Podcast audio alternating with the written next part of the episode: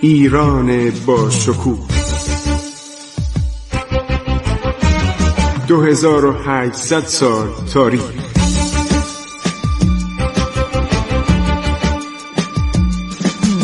عبور از تاریخ.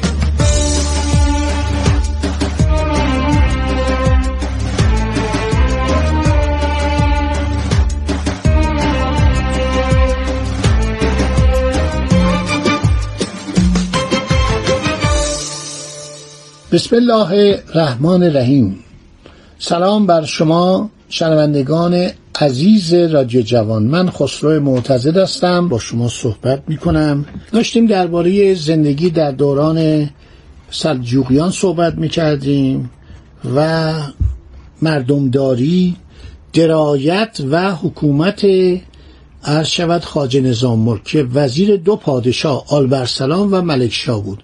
خب در این دوران ما در مسائل صنعتی هم بسیار وارد شدیم. محققان ترکیه چون سلسله سلجوقیه رو می‌خوان یک سلسله ترکیه‌ای معرفی کنن کتابای زیادی درباره دولت سلجوقی نوشتن مثل فاری مدبر محمد اکتای کویمن ف کوپلو اسماعیل حکی اینا سعی می‌کنن که بگن دولت سلجوقی اصولا یه دولت ترک بوده و ربطی به ایران نداشته در حالی که اینطور نیست. تمام وزرای اینها ایرانی بودن خودشان هم ایرانیزه شدن خیلی ایران رو دوست داشتن و عرض شود که فرزندانشون هم اسمای ایرانی داشتن. و این دولت یه دولت ایرانی بود یه دولت کاملا ایرانی بود و خواستم بگم از نظر پیشرفتای سنتی اینا یک ارتش نیرومند فوق‌العاده‌ای داشتن. سه دستگاه جنگی معروف به منجنیق چرخ و نفتانداز در ارتش سلجوقی مورد استفاده بوده. منجنیق شامل دو نوع منجنیق و اراده بوده. تخت سنگ های بزرگ را با منجنیق به سوی قلا و باروی شهرها پرتاب می‌کردن از اراده برای پرتاب قطع سنگ های کوچیک استفاده می‌کردند. منجنیقا به روی عرابه و چرخها حرکت می‌دادند و آنها را به سوی یک هدف با جهات مختلف نشان روی می‌کردند منجنیق شامل چند نوع بود.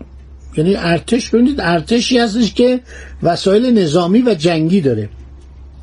منجنیق روان منجنیق خفته یا یک جا اراده گردان و منجنیق یک روی. منجنیق های دیگری نیز مورد استفاده بود. مثل منجنیق عروس منجنیق دیو منجنیق قوری منجنیق عروس که قادر بود به چهار جهت سنگ پرتاب کند. منجنیق دیو منجنیق بسیار قوی و بزرگی بود. منجنیق اراده قادر بود سنگهایی به وزن سه چهار, کیلو پرتاب کنه. در حالی که منجنیق سنگهایی بین 25 تا 75 کیلو هم پرتاب می‌کرد.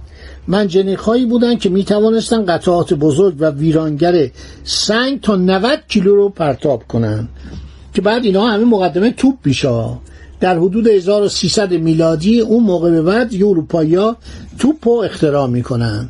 و جالبه که اول گلوله‌اش سنگی بوده. گلوله‌های سنگ به شکل کره تراشیده شده بود به دیوار و باروها و دروازه ها و حتی خانه های داخل شهرها خسارات شدیدی وارد می البته رومیان هم منجنیق داشتن ایرانیان هم پیش و پس از اسلام تبهر خاصی در پرتاب سنگ از منجنیق داشتند عرب نیز خیلی زود استفاده از منجنیق و از ایرانیان آموختند یادتون باشه که گفتیم گونسالار.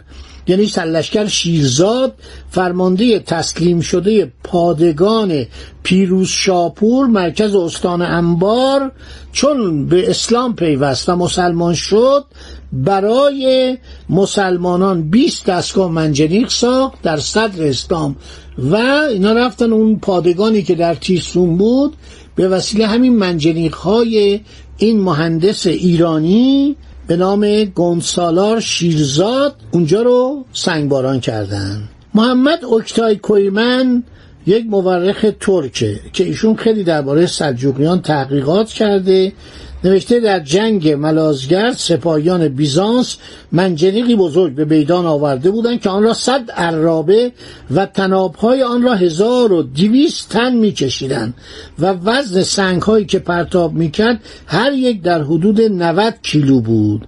سپاه بیزانس از نظر به کار بردن سلاحهای سنگین بر سپاه سلجوقی برتری داشت. منجنیق هم در روز و هم در شب به کار برده می‌شد. گاهی محصوران آن را با پرتاب کوزه های پر از مواد نفتی مشتعل شده به آتش میکشیدند. سرزمین نفت کجا بود؟ ایران. ایرانی از چشمه های نفت چه در باکو و چه در خوزستان استفاده می‌کردند و کوزه رو پر از مواد نفتی می‌کردن. یک فتیله میذاشتن و آتش می‌کردن و این کوزه پرتاب می‌شد منفجر می‌شد. و خیلی صدمه می‌زدن.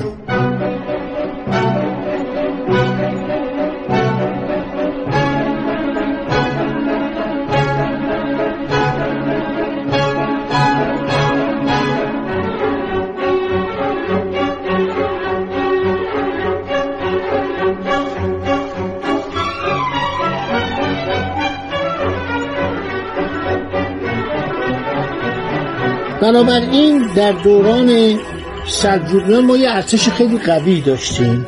حقوق سپاهیان رو عرض کردم که بیستوزیه بار می‌دادن و بعد به اینا املاک می‌دادن. یعنی این مسئله بازنشستگی در ایران ببینید چقدر زمان داشته یعنی چقدر به گذشت باز میگرده.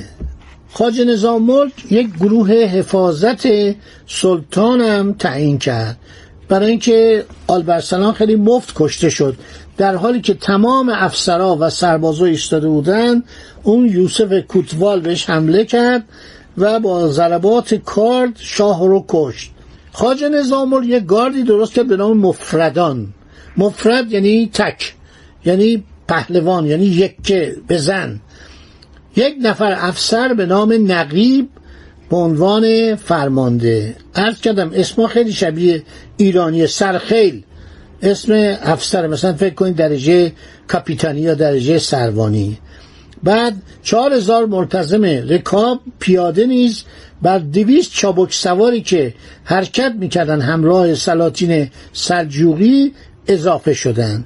از چهار هزار ملتزمان رکاب سلطان هزار مرد گزیده خاص بودند.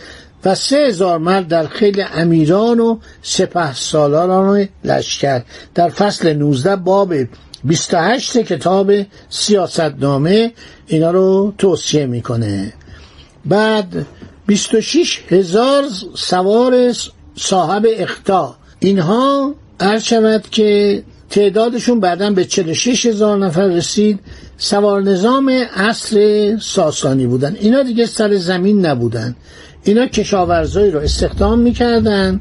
از فروش محصولات هر چی به دست می اومد به این سواران می‌دادن و مقداری هم به اون کشاورزان می‌رسید و همینطور علوفه اسبان ارتش از این محل از این محل کشاورزی نظامیان تعمین می‌شد. این خاج نظام به عنوان یک سیاستمدار یک سیاستمداری که الان هم می‌تونه در دنیا بیاد و فکر بده. همش فکر کرده.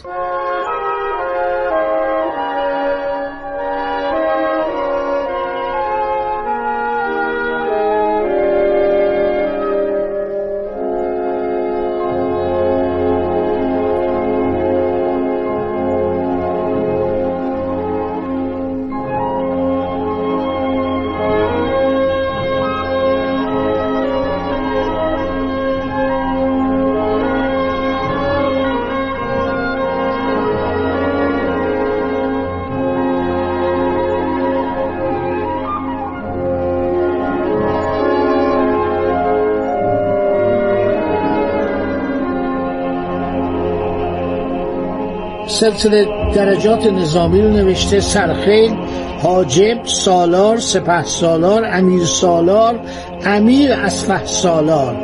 اتاق باشی فرمانده هشت تا ده نفر بوده. حاجب فرمانده پنجاه تن بوده.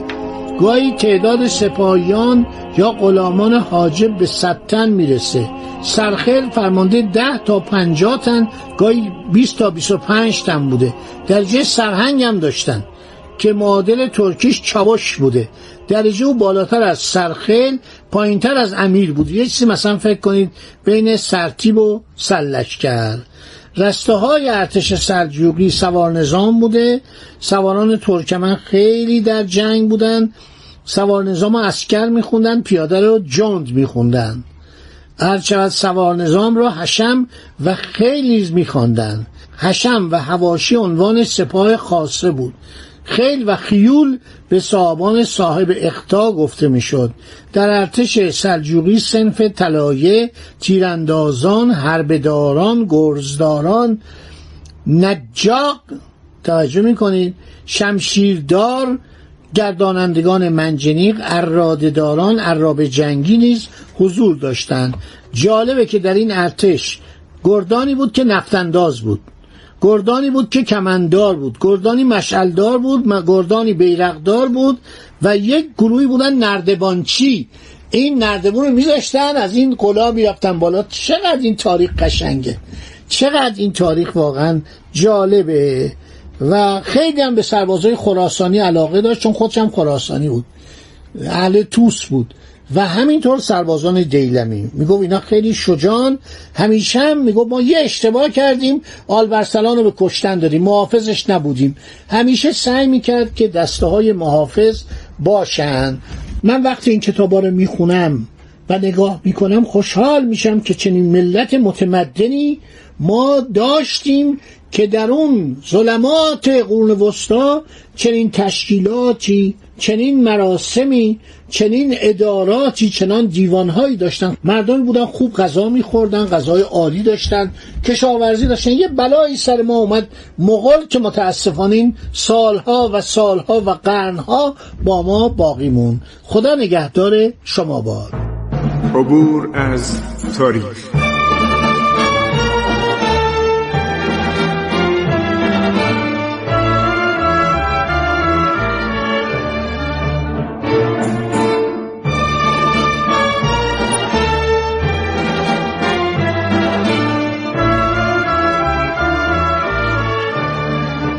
ایران با شکوه. 2800 سال تاریخ. سرگذشت ایران ما به روایت خسرو معتزد.